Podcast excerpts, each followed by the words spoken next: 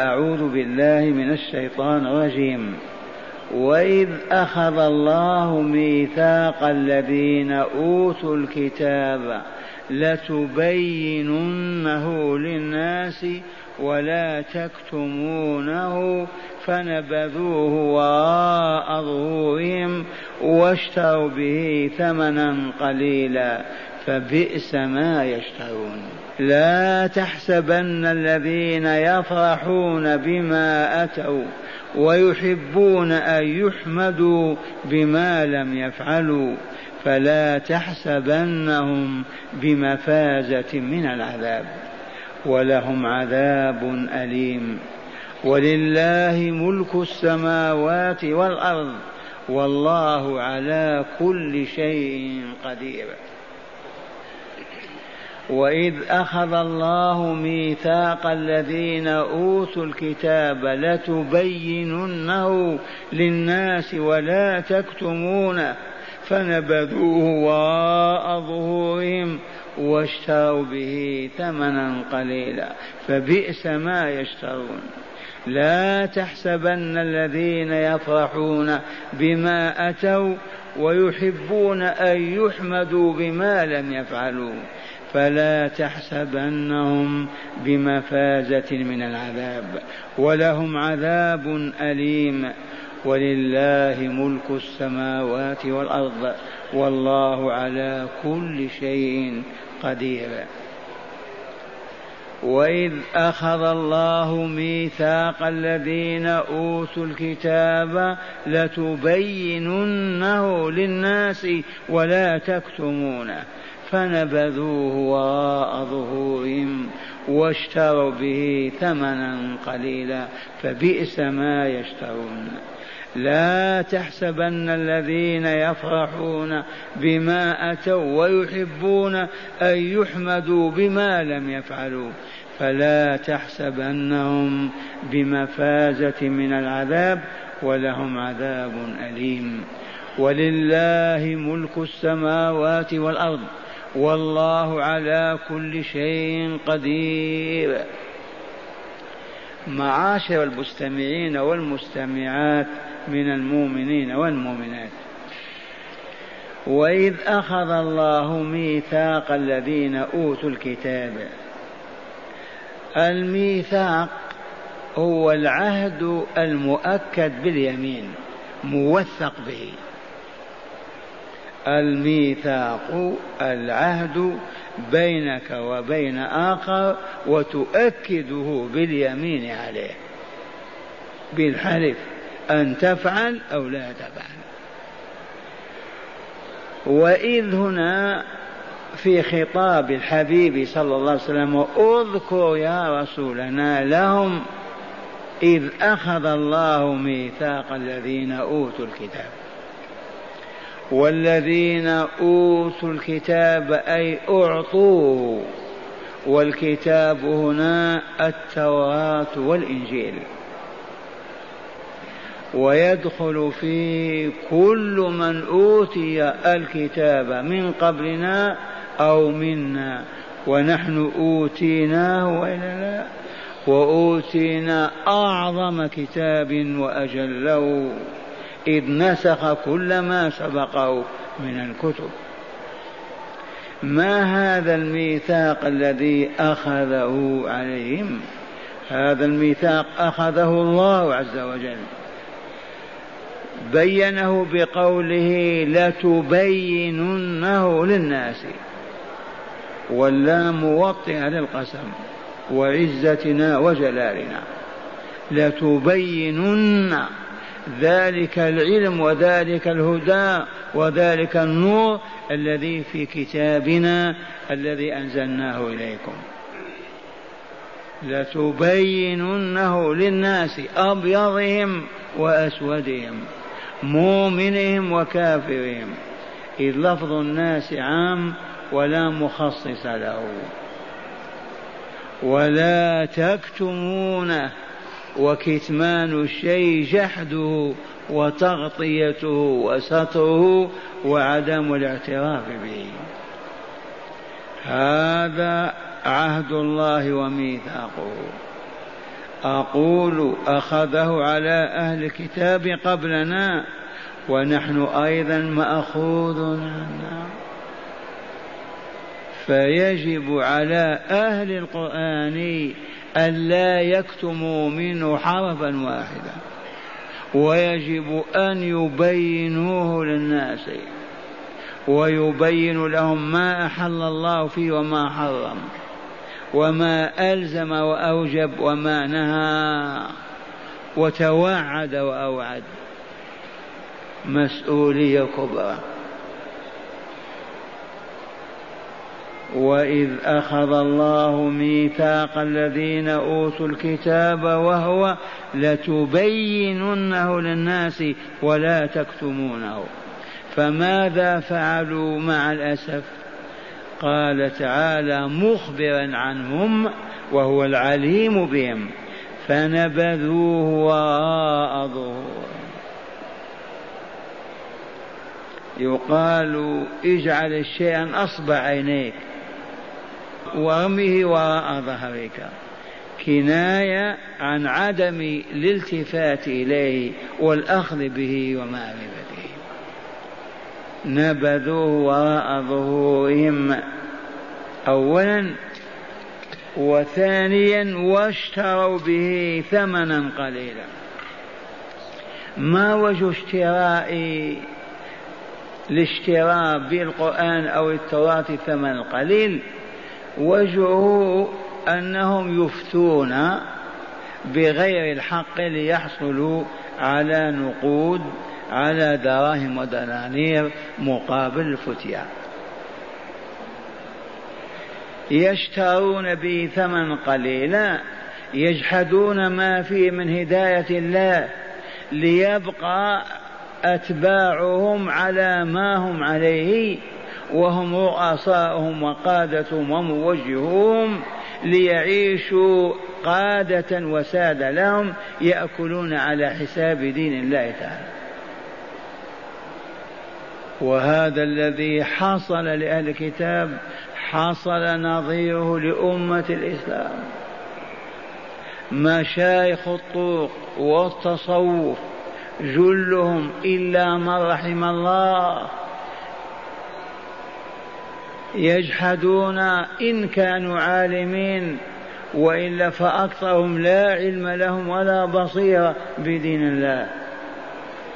ويستغلون تلك الشخصية الدينية وإذا بالناس مريدوهم أعني مريديهم يسوقون إليهم قطعان البقر والغنم والعسل والزيت والسكر.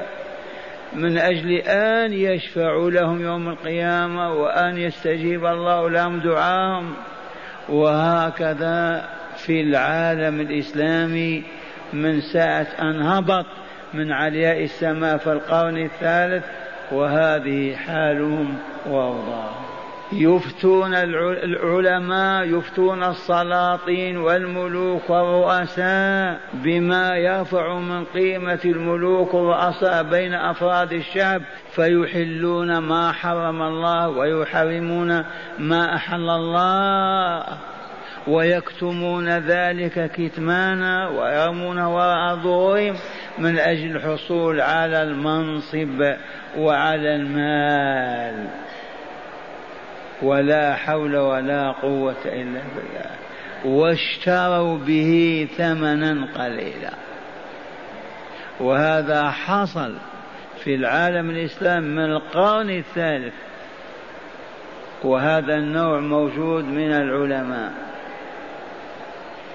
وحصل عند أهل الكتاب حسبهم أنهم إلى الآن يصرفونهم عن الإسلام بما يكذبون ويدعون ويفترون على الله وعلى رسوله الكذب. ما الذي منع اليهود والنصارى أن يدخلوا في الإسلام؟ رؤساءهم ليعيشوا على تلك الرياسة والناس تحت أقدامهم وأرجلهم. هذا بيان الله عز وجل. واذكر إذ أخذ الله ميثاق الذين أوتوا الكتاب. اذكره بالذات لجماعة اليهود أمس. فقد بين لهم الطريق. اذكر لهم إذ أخذ الله ميثاق الذين أوتوا الكتاب لتبيننه للناس ولا تكتمونه. البيان الشرح والتفصيل وعدم الكتمان. أيضا بيان الحق في كل قضية من قضايا الأمة. فما كان منهم إلا أن نبذوه وراء ظهورهم واعتاضوا عنه الخرافات والضلالات وما دونوا وكتبوا وما ابتدعوا وقالوا. واشتروا به ثمنا قليلا. ثمن الدنيا كله قليل. وإن كانت لهم رئاسة ومناصب وأموال وخدم هذا كله قليل. بالنسبة إلى ما عند الله في الدار الآخرة. مرة ثانية أقول على علماء الإسلام ألا يكتموا ما جاء في كتاب الله وعلى لسان رسوله وأن يبينوه ولا يخافون في الله لومة لائم وليصبروا على الفقر إن افتقروا وليصبروا على التعب إن تعبوا لأنها أمانة الله حتى لا يراهم الله عز وجل قد كتموا ولم يبينوا واستغلوا ذلك فأكلوا وشربوا على حساب كتمان دين الله وجحوده.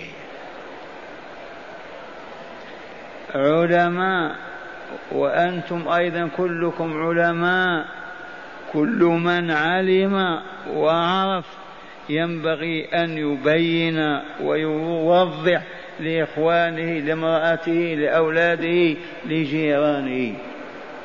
لأننا أشرف أهل الكتاب. كتابنا أجل وأعظم.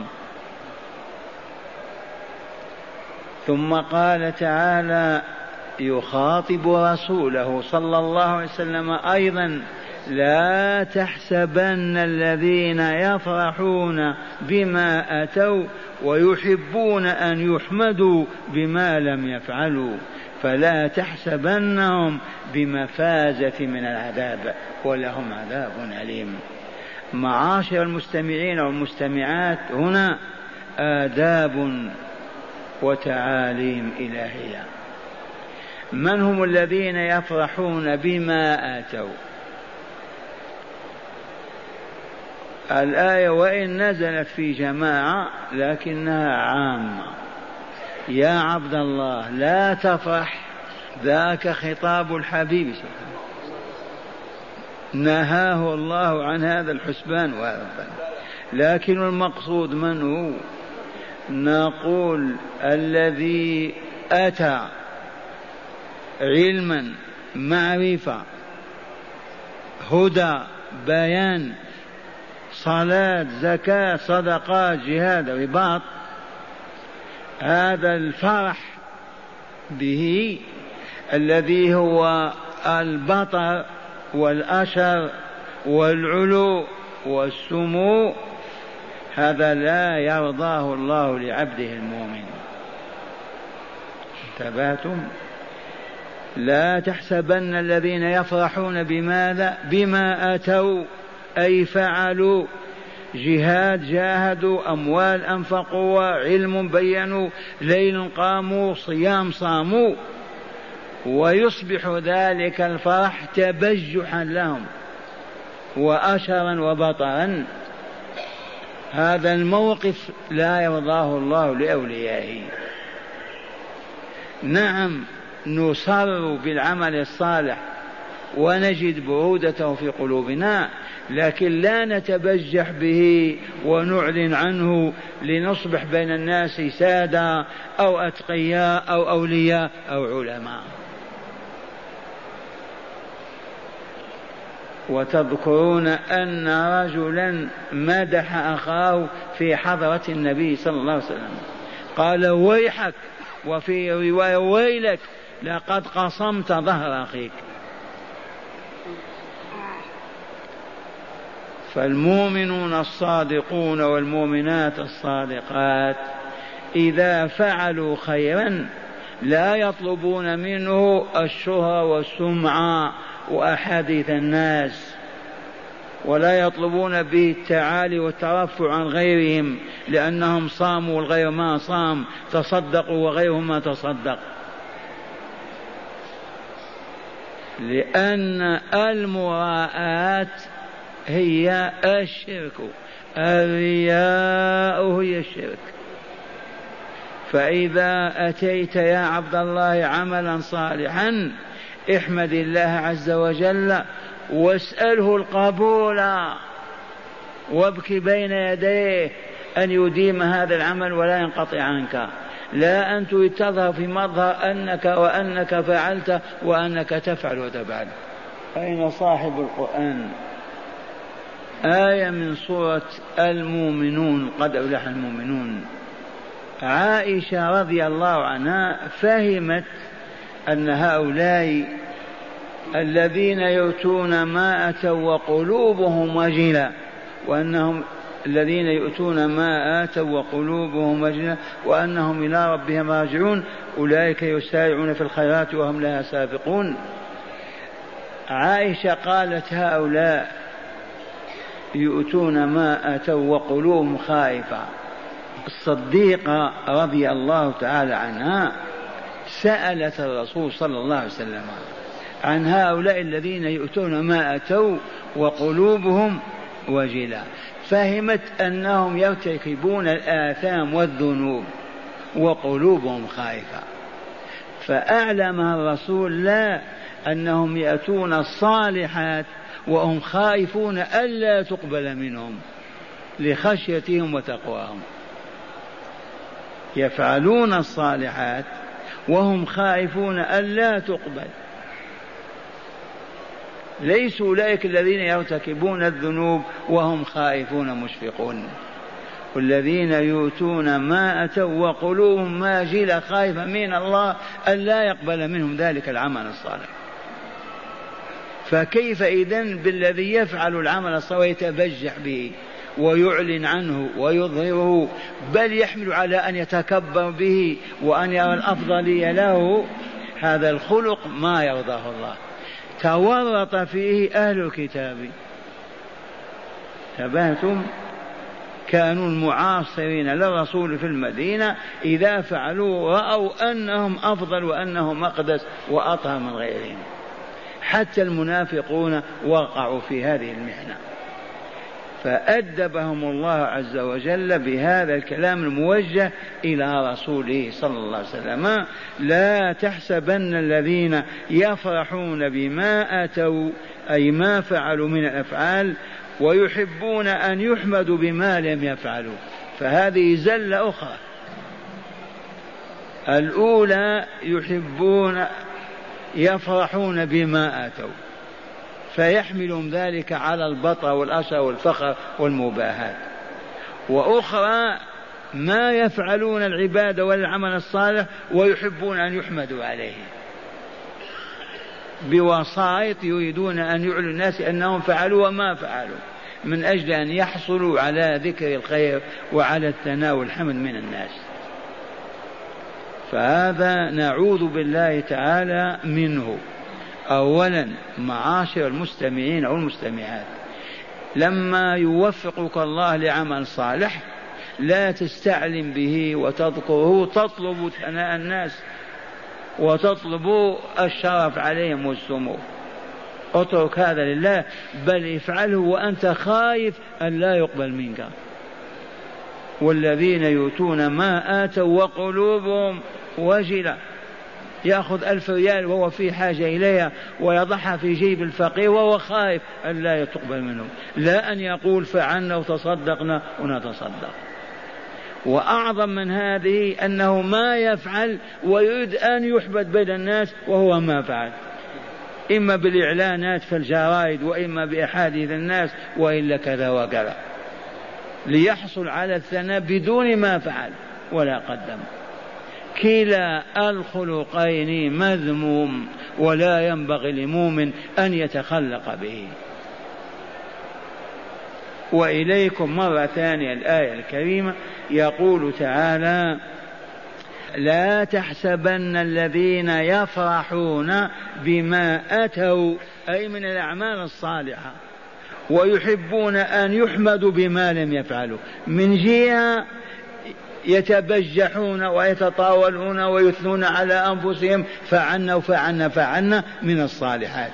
هذا لا يصح. ومن جهة ثانية ما يفعلون أمورا ويودون أن يحمدوا بين الناس ويثنى عليهم وأنهم فعلوا فعلوا وما فعلوا. كلاهما مذموم ولا يصح لمؤمن ولا مؤمنة. وقوله تعالى فلا تحسبنهم يا رسولنا بمفازة من العذاب.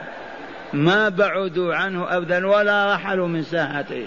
بهم فيه قائمون عليه.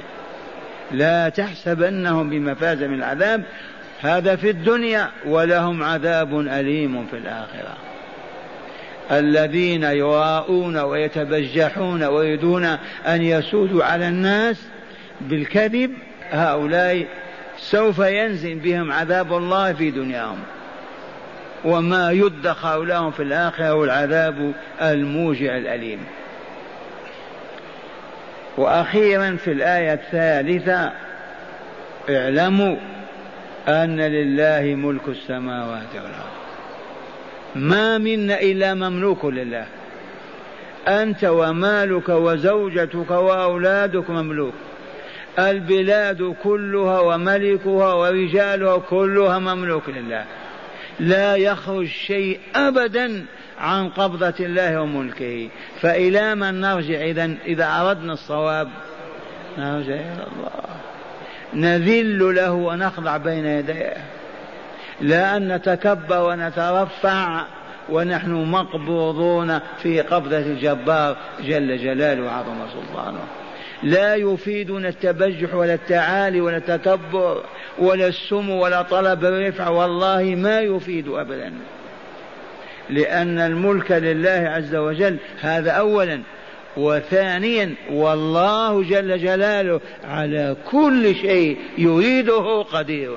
لا يعجزه شيء في الأرض ولا في السماء.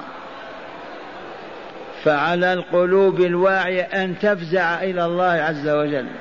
وأن تطرح بين يديه وأن تسلم الأمر له ومن طلب رفعه فليطلبها في دار السلام في الدرجات العلى أما الدنيا فلا خير في سموها ولا رفعتها بل الخير في التطامن والتواضع واللين والانكسار بين يدي الجبار.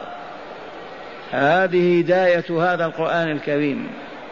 مرة أخيرة لنستمع للآيات المباركات.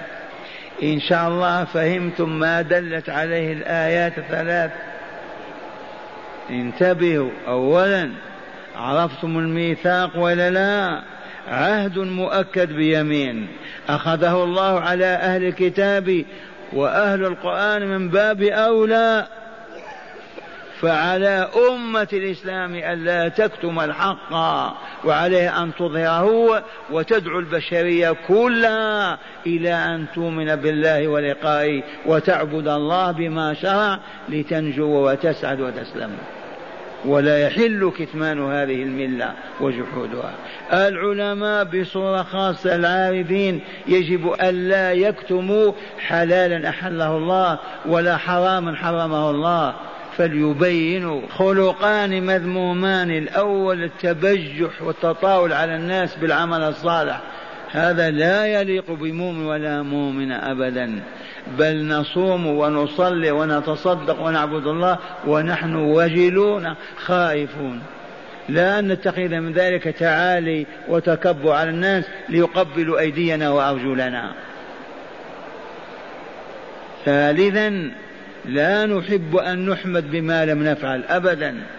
لو قيل أنت تصدقت بكذا نقول لا ما تصدقت. قرأنا في الجريدة كذا ما أنا هذا غيري. لأن نوعز للناس يتمدحون بنا ويقولون فعلوا فعلوا ونحن ما فعلنا. ولا تحسبن الذين يفرحون بما أتوا ويحبون أن يحمدوا بما لم يفعلوا. ما فعلوا ويريد أن يحمدوا على ذلك. هذه الأخلاق الذميمة ما رضيها الله لعباده الصالحين. وأخيرا لنعلم أن لله كل ما في السماوات والأرض فلا باب نقرعه إلا بابه ولا هناك من نطرح بين يديه نسأل إلا هو وليس هناك من نكل إليه أمرنا ونفوض إلا إلى الله. بعلمنا اليقين أن الله لا يعجزه شيء. اسأل مطلوبك من الله. اسأل خير الدنيا والآخرة. فإن بيده كل شيء وهو على كل شيء قدير. املأ قلبك بهذا النور يا عبد الله. هذا هو القرآن الكريم الذي حولوه إلى الموتى وجعلوا دراسته محرما. الذي يفسر القرآن فيصيب قد أخطأ وإذا أخطأ كفر والعياذ بالله. فألجموا العلماء وكمموا أفواههم لا تتكلم في القرآن. وتكلم بما شئت من قال فلان وقال فلان. حتى قال أحد علماء الأزهر ذكر ذلك الشيخ رشيد رضا. قال من يقول أنا أتعبد بالكتاب والسنة فقد تزندق. ما يفهم كتاب السنة أحد أبدا. خذ العلم من مؤلفات ومصنفات فقهاء الإسلام. والطريقة نكررها بلغوها. قف يا عبد الله وانظر إلى الحلقة. هذه الحلقة يجب أن تكون يوميا في كل حي من أحياء العالم الإسلامي في كل قرية من قرى العالم الإسلامي. إذا صلوا المغرب نساء ورجالا وأطفالا يجلسون جلوسنا هذا من المغرب إلى العشاء يتعلمون الكتاب والحكمة. هذا هو طريق النجاة وسبيل الخلاص. بدون هذا فلا علم ولا عمل إلا ما شاء الله مما قل. العودة الحقيقية في العالم الإسلامي هي أن يوقنوا أن الجهل بالله ومحابه ومساخطه هو الذي قعد بالمسلمين. هذا القعود الذي اصبحوا اذلاء محتاجين فقراء إلى غيرهم. العودة أن نعود إلى العلم. علم قال الله قال رسوله صلى الله عليه وسلم. ولا يكلفنا أسألكم بالله يا عقلاء إذا دقت الساعة السادسة مساء أخذ الرجال يتطهرون والمؤمنات يتطهرن وقصدوا بيت ربهم في حيهم أو قريتهم. لا يحتاجون إلى سيارة ولا إلى بعير يركبونه. المساجد حول بيوتهم يجتمعون من المغرب إلى العشاء. اجتماعنا هذا. أرأيتم السكينة علينا كيف هي؟ هل سمعتم رغطا أو صوتا؟ لو كنا نرى الملائكة والله لرأيناهم يحفون بنا. وقد ذكرنا الله في الملكوت الأعلى فتحققت ولايتنا له. مثلنا يخزيهم الله مثلنا يذلهم الله. والله ما كان ولن يكون. ألا إن أولياء الله لا خوف عليهم ولا هم يحزنون. الذين آمنوا وكانوا يتقون. فتقوى الله عز وجل لا بد لها من العلم الصحيح. لا بد من معرفة ما يحب ربنا من الاعتقادات والأقوال والأفعال وكيف نقدم ذلك ونتعبد به ربنا. لا بد من العلم لا ولاية بدون علم أبدا ومستحيل. وطريق العلم ليس معناه أننا نوقف دولاب العمل لا مزرعه ولا مصنع ولا متجر ولا ولا كلنا في المساجد نتعلم لا. فقط إذا دقت الساعة السادسة وقف العمل. كما هو في أوروبا واليابان والامريكان والصين إذا دقت الساعة السادسة وقف العمل وإلا لا؟ ويذهبون إلى المقاهي والملاهي والمراقص والمقاصف ودور السينما. والمؤمنون أين يذهبون؟ إلى بيوت ربهم بأطفالهم ونسائهم يتلقون الكتاب والحكمة. يوما بعد يوم عام بعد آخر ما يبقى جاهل ولا جاهلا. وإذا انتفى الجهل تدرون ما الذي ينتفي به؟ السرقة الغش الشرك النفاق الخداع الباطل الظلم الزنا الفجور. كل ذلك يمحى محوى لأنها سنة الله لا تتخلف. وأخيرا نقول إذا شككت فانظر أعلم أهل القرية تجده أتقى أهل القرية. أليس كذلك؟ لن تتأخر سنة الله عز وجل. إنما يخشى الله من عباده العلماء.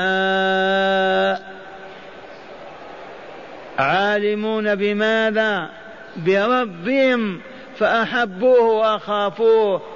علموا محابه فقدموها له تملقا إليه وتزلفا علموا مكابه فتجنبوها وابتعدوا عنها فتمت ولاية الله لهم فأعزهم ولا أذلهم وأكرمهم ولا أهانهم.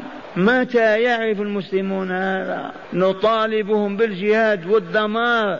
وهم ما استطاعوا أن يجلسوا ساعة في بيت ربهم يبكون بين يديه لتتآلف القلوب والنفوس وتتلاقى الأرواح على نور الله وحبه وتقواه.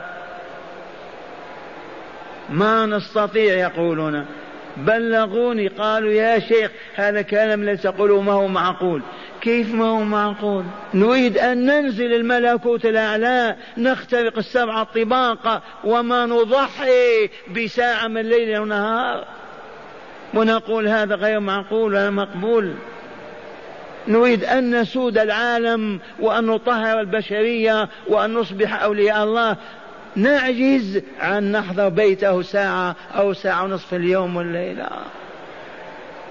هذا يعجز هذا ولكن هذا قضاء الله وقدره. نعود إلى الآيات من طريق معناها في هذا التفسير المبارك لنزداد بصيرة فيما سمعنا.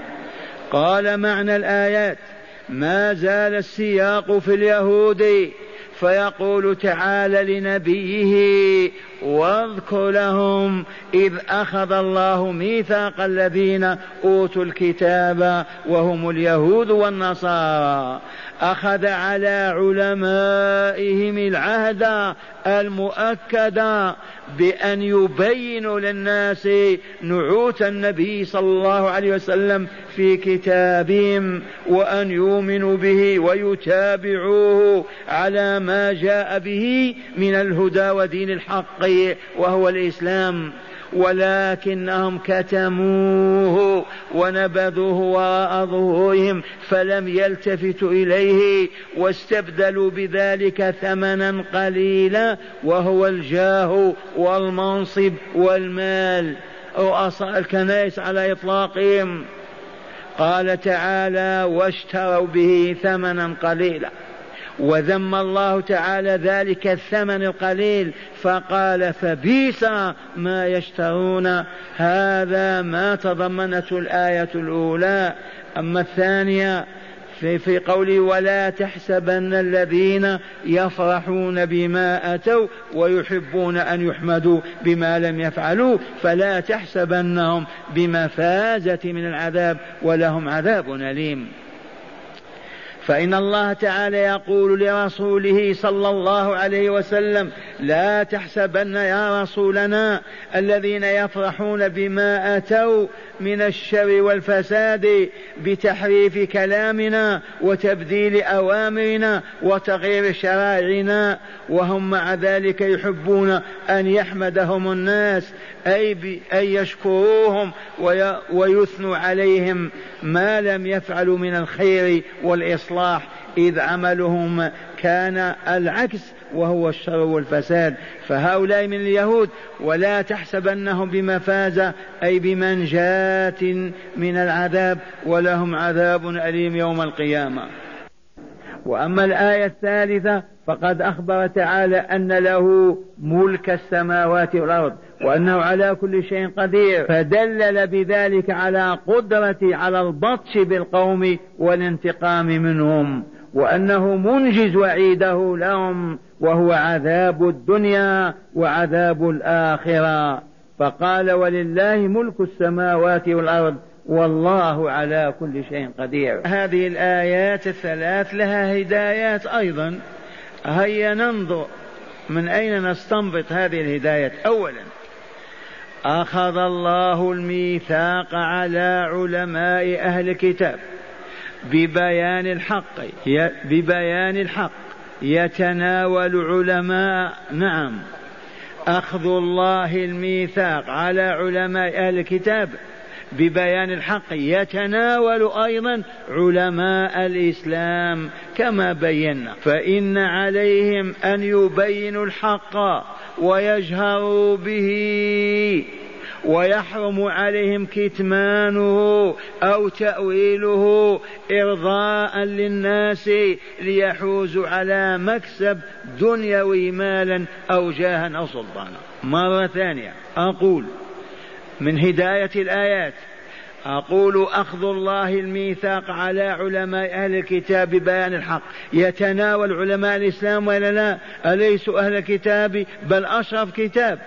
فإن عليهم أن يبينوا الحق ويجهروا به ويحرم عليهم كتمانه أو تأويله بتفسيرات غير صالحة إرضاء للناس حتى يسودوا عليهم ليحوزوا على مكسب دنيوي مالا أو جاها أو سلطانا. يا معشر المستمعين عرفتم هذا؟ اعملوا. ثانيا لا يجوز للمسلم أن يحب أن يحمد بما لم يفعل من الخير والمعروف بل من الكمال ألا يرغب المسلم في مدح الناس وثنائهم وهو فاعل لما يستوجب ذلك. فكيف بمن لم يفعل؟ ثم يحب أن يحمد. بل بمن يفعل الشر والفساد ويحب أن يحمد عليه بالتصفيق له وكلمة يحيى الزعيم. انتهت هذه عشناها أكثر من أربعين سنة. يحيى الزعيم. يصفقون يصفقون يصفقون يحيى الزعيم وهو ما فعل شيئا. بل دمر البلاد والعباد. كنا مرة في مؤتمر عربي حضره العرب حتى النساء إلا المصريات والسعوديات والعمانيات لأن مصر مع تلك البلاد ما متفاهمين. فجلسنا جاء الزعيم يخطب خطب وإذا بالجالسين كلهم يقفون التصفيق الت... لا إله ما هذه الأمة؟ التصفيق للنساء والتسبيح للرجال. قولوا الله أكبر الله أكبر. أما نصفق ونحن ثلاثة عبد المحسن والشيخ وواحد آخر في أبها. جالسين. قلنا لهم التصفيق للنساء والتسبيح للرجال. والشاهد عندنا مظاهر الهبوط. هبطنا من علياء السماء إلى هذه الأرض. من يرفعنا؟ الكتاب والسنة.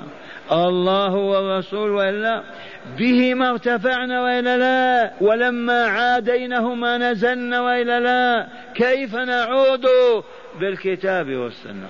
حتى لا تبقى مذهبية ولا عنصرية ولا إقليمية ولا ولا مسلم. قال الله قال رسول. قال ثانيا لا يجوز للمسلم أن يحب أن يحمد بما لم يفعل بل حتى إذا فعل ما يحب أن يحمد بالناس ويشكر قال بما لم يفعل من الخير والمعروف بل من الكمال أن لا يرغب المسلم في مدح الناس وثنائهم وهو فاعل لما يستوجب ذلك فكيف بمن لم يفعل ثم يحب أن يحمد؟ بل بمن يفعل الشر والفساد في الأمة ويحب أن يحمد عليه بالتصفيق له وكلمة يحيى الزعيم. ثالثا ملك الله تعالى لكل شيء وقدرته على كل شيء. توجب ماذا؟ الخوف منه والرغبة إليه. وأكثر الناس عن هذا غافلون وبه جاهلون. ملك الله تعالى لكل شيء وقدرته على كل شيء. يوجب الخوف من الله وإلا والرغبة فيما عنده أكثر الناس لا يخافون ولا يرغبون. للجهل.